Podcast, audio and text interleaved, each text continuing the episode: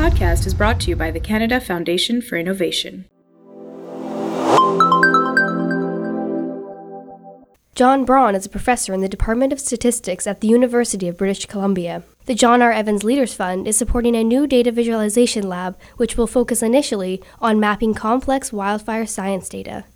I was born in Winnipeg, but my formative years were in Minneapolis. Some of the things I like doing, I actually like water skiing. I guess my, my favorite activity, though, right now is walking and hiking. And I do like classical music.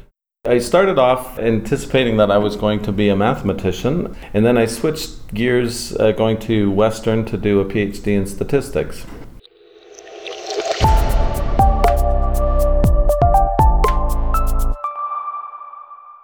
There's two kind of facets of this particular project. It's a laboratory for data visualization where wildfire data sort of plays a principal role, at least initially, but other kinds of data are envisioned.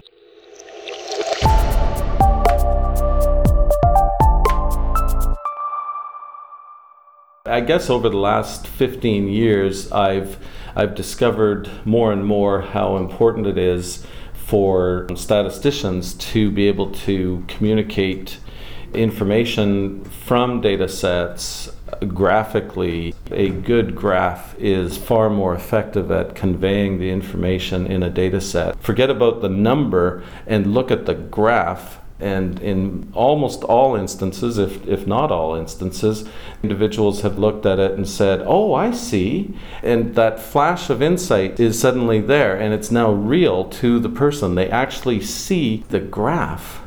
The graph actually visualizes the evidence. In the wildfire context, there are a number of things that, that we're going to be doing in the lab. One is develop statistical models for for wildfire growth. And these statistical models will help to assess fire risk. A lot of work has been going on in the last 15 to 20 years on assessing fire risk, but there's much more to be done.